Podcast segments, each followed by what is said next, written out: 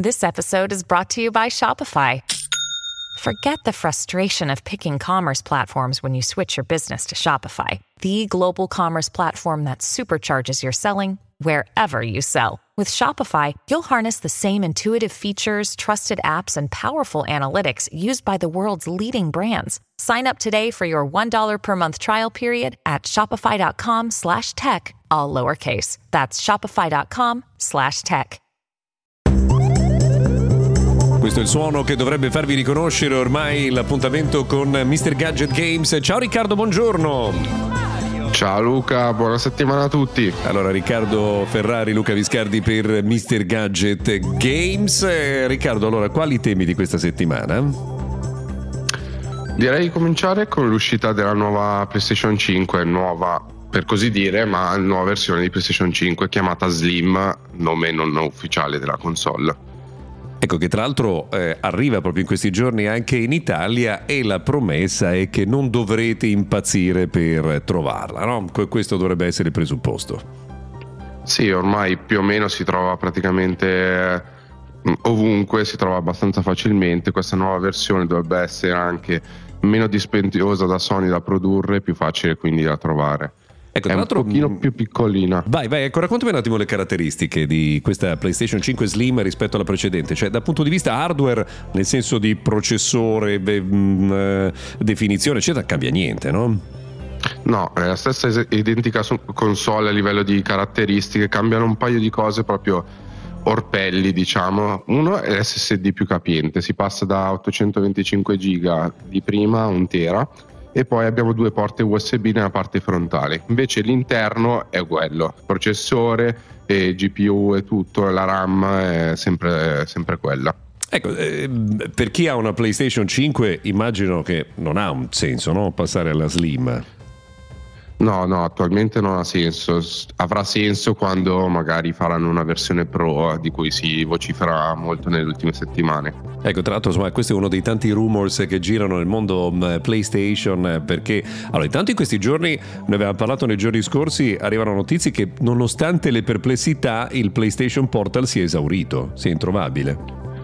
Esatto, sì, anche se si cerca ad esempio su Amazon non si trova, Il, le prevendite sono state tutte esaurite e non so se la gente tutte quelle che l'hanno comprato sappia esattamente cosa sia, quella è la mia unica eh, preoccupazione, però c'è anche una grossa fanbase PlayStation ad esempio in Italia, quindi ci sta che un prodotto del genere vada molto anche nel nostro paese. Poi ogni volta che viene lanciato un prodotto il dubbio è sempre è sold out perché è stato comprato tantissimo o è sold out perché ne sono stati prodotti pochissimi, perché insomma a volte la strategia è anche quella insomma, di centellinare proprio per eh, creare un po' di, di hype. A proposito di di PlayStation 5 Slim, ecco, prezzi e disponibilità.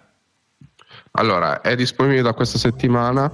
Eh, il prezzo è quello da PlayStation 5 fino a qualche giorno fa, 549,99 per la versione con lettore ottico già integrato, se no si parla uh, da 449,99 per la versione senza disco. Questa versione senza disco ha una peculiarità rispetto a quella di prima in cui non c'è la possibilità di aggiungere il disco.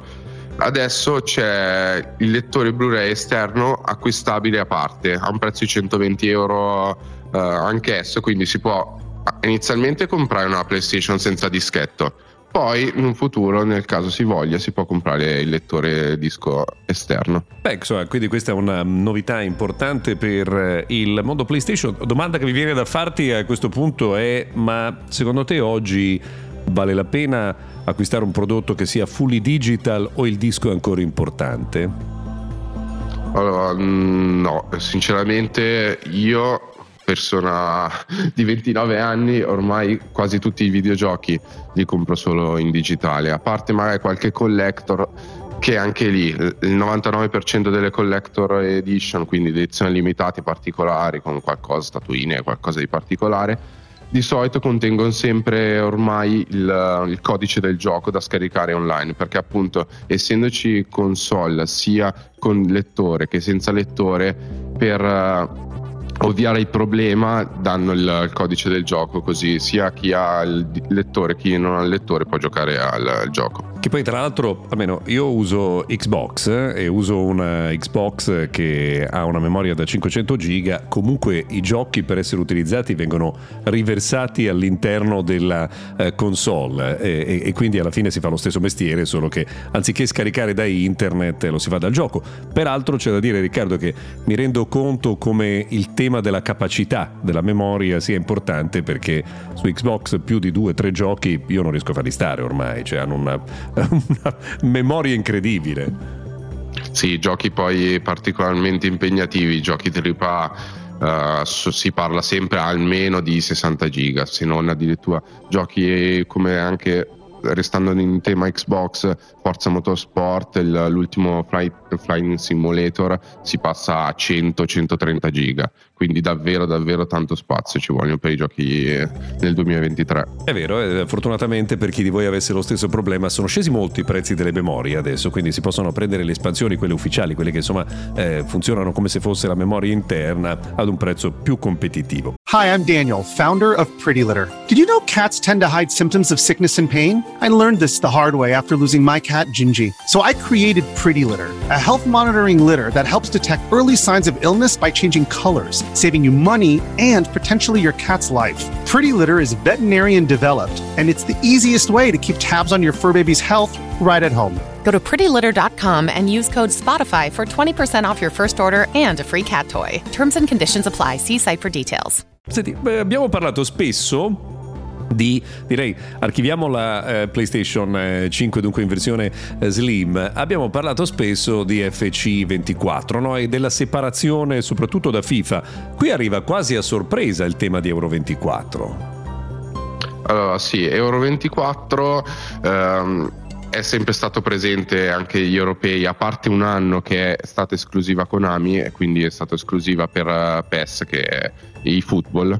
Um, quest'anno ritorna in grande splendore gli europei. Gli europei arriveranno quest'anno, cioè quest'estate, in formato gratuito con un'espansione, un DLC.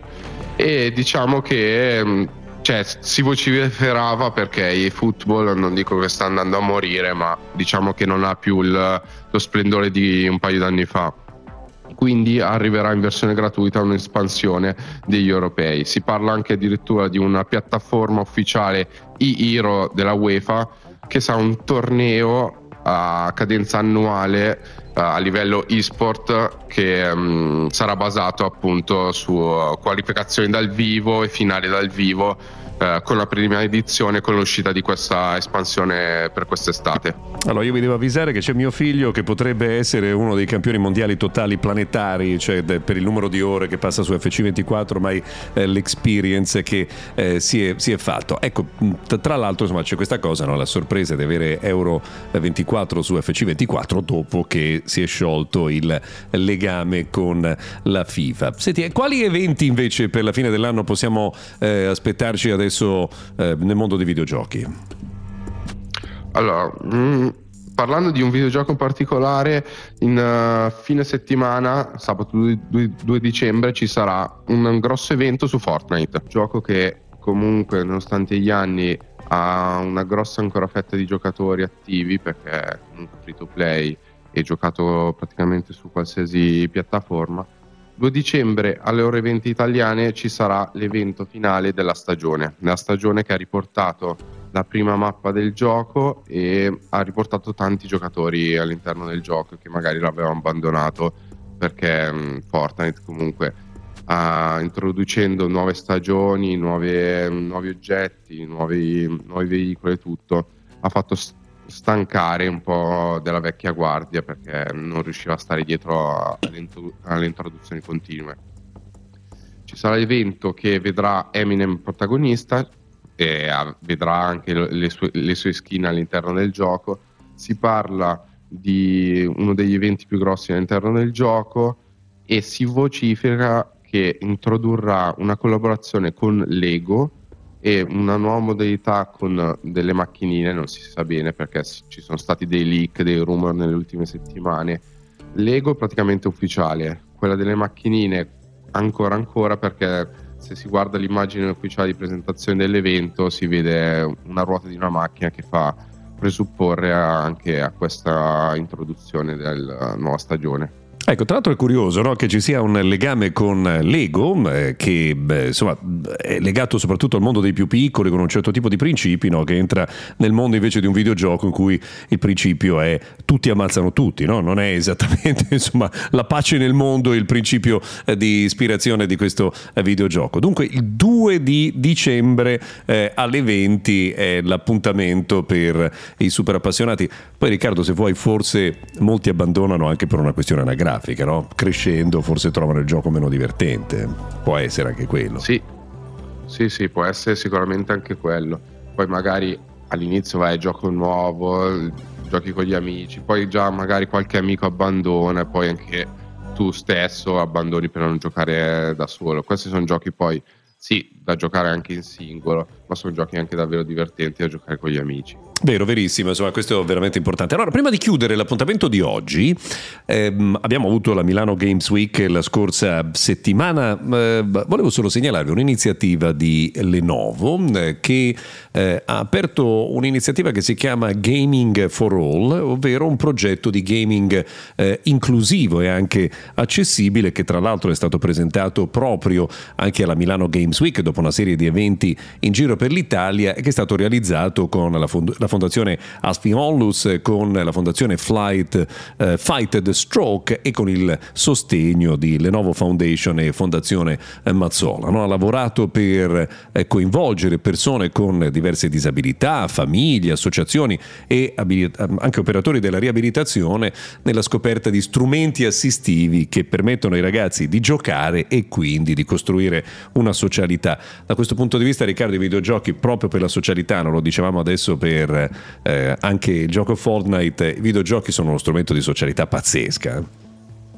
Sì, sono uno strumento di inclusività pazzesca perché permettere davvero a qualsiasi persona, sia anche semplicemente lontana, eh, permette di avere in comunicazione, giocare insieme, un senso di comunità forte e adesso ci sono anche strumenti. Eh, tornando sempre brevemente al discorso PlayStation, come il Sony Controller Access che permette anche ragazzi con parecchie disabilità di videogiocare in maniera molto più semplice. È vero, anche Microsoft tra l'altro con la sua Xbox esatto. ha realizzato dei controllers e fatto anche una, eh, diciamo una campagna di sensibilizzazione molto, molto forte dedicata a questo argomento, quindi complimenti anche a Lenovo per questa iniziativa. Riccardo, noi ci salutiamo qui, ci sentiamo settimana prossima, eh, videogiochi per tutti, una cosa così per questa settimana. Ciao Riccardo!